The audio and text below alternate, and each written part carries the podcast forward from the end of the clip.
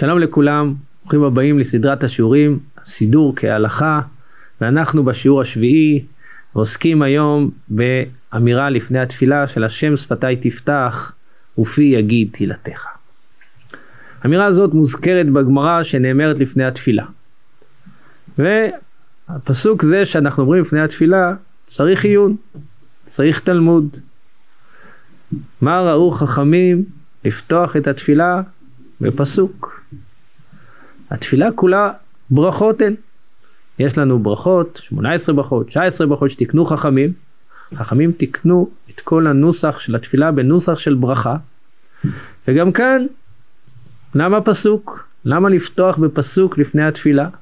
למה בכלל צריכים את הפסוק הזה לפני התפילה? ואם צריכים אותו, למה לא חלק מהתפילה במבנה של תפילה בתוך ברכה? מה היסוד הזה של אמירת השם שפתיי תפתח ופי יגיד תהילתך לפני כל אחת מהתפילות שאנחנו מתפללים. אבל יסוד גדול וחשוב ומשמעותי יש באמירה הזאת.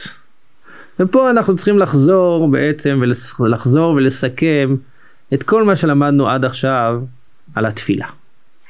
דיברנו על פסוקי דזמרה, שבהם אנחנו מפנימים את גדולתו של הקדוש ברוך הוא. דיברנו על קריאת שמע, שבו אנחנו מקבלים עול מלכות שמיים. דיברנו על סמיכת, דיברנו על, אה, אה, דיברנו על ברכות קריאת שמע שמפרשים לנו את מה שאנחנו רואים בקריאת שמע. וכל הדברים הללו, כפי שלמדנו בשיעור הקודם על שמחת גאולה לתפילה, זה בעצם הכנה לתפילה.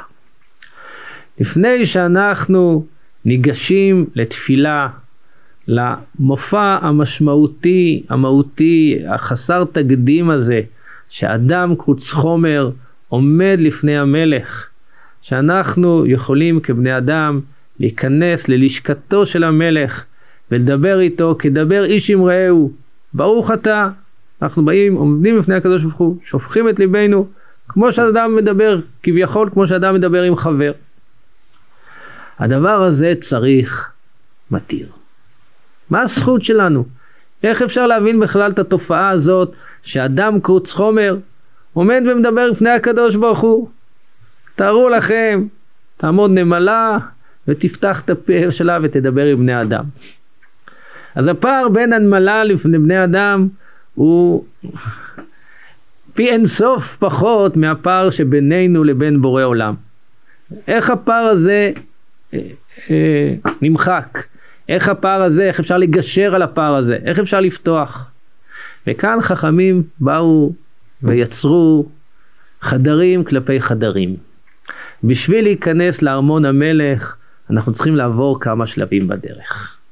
השלב הראשון, פסוקי דזמרה, אמירת שבחו, שבחו של המלך, הפנמה, מיהו המלך, מהו, מיהו, מה כוחו, מהו גבורתו, אנחנו חוזרים ומשננים על עצמנו.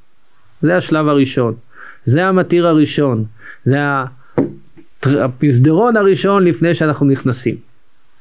אבל יש עוד מסדרון, יש עוד חדר קבלה לפני שאנחנו נכנסים ללשכתו של המלך. וזה קריאת שמיים ברכותיה. קבלת עול מלכות שמיים. לא מספיק שאנחנו מקבלים ויודעים, משבחים את הקדוש ברוך הוא, מפנימים את גודלו ועוצמתו, אנחנו גם צריכים לקבל על עצמנו עול מלכות שמיים. רק אחרי שאנחנו מקבלים על עצמנו עול מלכות שמיים, רק אז אנחנו יכולים לעמוד בפני הקדוש ברוך הוא. רק אחר כך אנחנו נכנסים לטרקלין של המלך, לחדר האינטימי של המלך, ובו אנחנו שופכים את ליבנו כדבר, כביכול כדבר איש עם רעהו. ואז אנחנו באים, נכנסים כבר ללשכה, מצמידים את רגלינו כמלאכים, עוצמים את עינינו, עומדים בפני הקדוש ברוך הוא, בפני הקדוש ברוך הוא, והמילים לא יוצאות מפינו.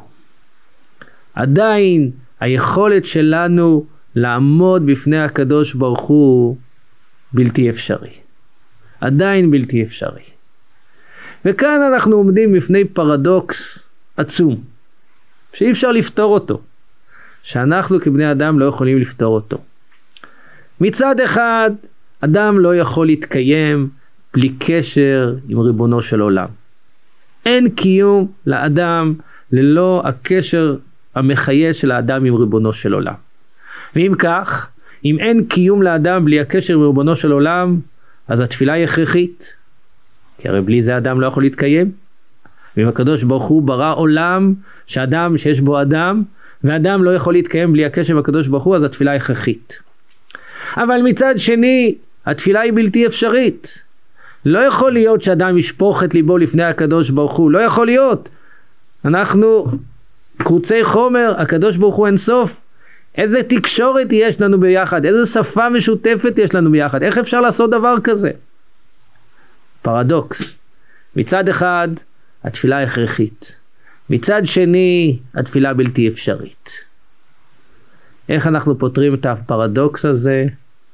לכן תקנו לנו חכמים את אמירת הפסוק, השם שפתי תפתח ופי יגיד תהילתך.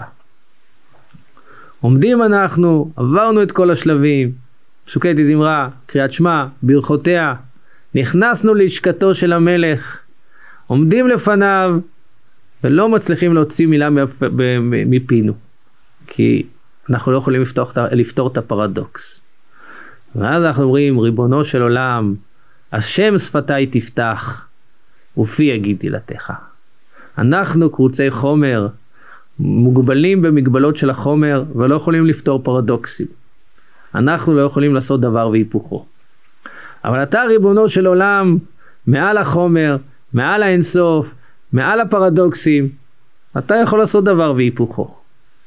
השם שפתי תפתח, אתה תפתח את פי, ומתוך זה שאתה תפתח את פי, אתה תפתור את הפרדוקס, אז אני יכול לעמוד לפניך לתפילה.